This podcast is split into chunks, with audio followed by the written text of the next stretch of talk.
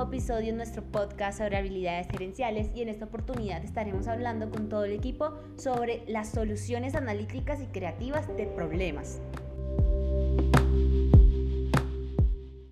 Las organizaciones necesitan directivos competentes que puedan dar soluciones óptimas e ideales a los problemas que diariamente se presentan.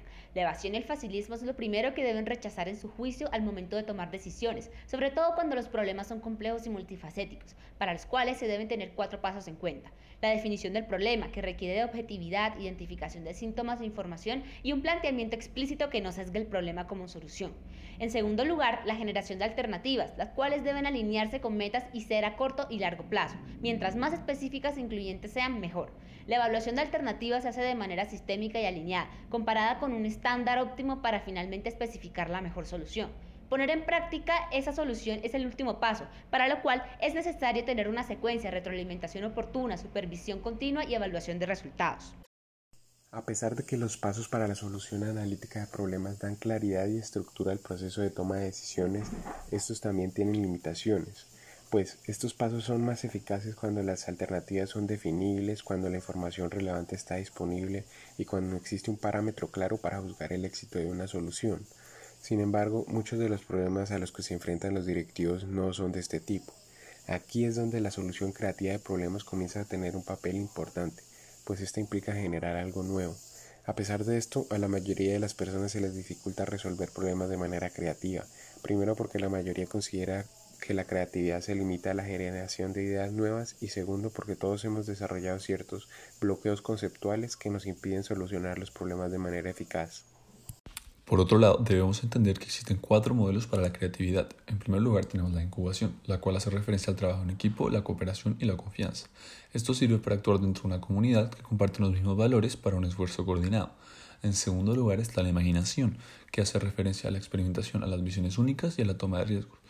Esto sirve para responder a la necesidad de buenos productos e, o innovaciones que requieren de experimentación. En tercer lugar tenemos la mejora, la cual busca mejoras más leves, control de procesos y aclarar problemas existentes. Esta es útil para estandarizar procesos, generar confianza y seguridad. Por último existe la inversión, que implica actuar competitivamente y de forma rápida para lograr objetivos. Esta sirve para cuando hay ambientes fuertemente competitivos y enfocados en resultados y la rapidez de estos. Por otra parte, ¿de qué forma los modelos de creatividad pueden inhibirse? Para responder rápidamente, la creatividad se puede restringir por los bloqueos conceptuales, es decir, los obstáculos mentales que limitan la definición de problemas y restan eficiencia a los individuos a la hora de proponer soluciones creativas.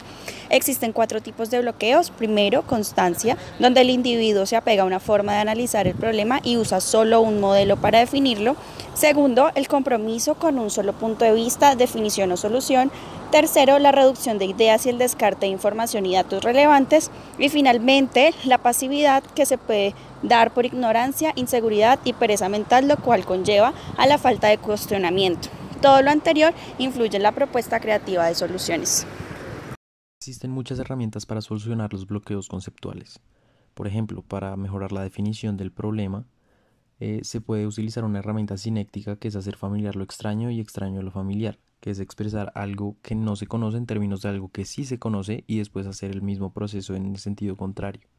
También se puede ampliar la definición utilizando eh, técnicas de sustitución, combinación, adaptación, modificación, de poner los elementos en otros usos, eliminación y reacomodo. Esta técnica se llama scamper.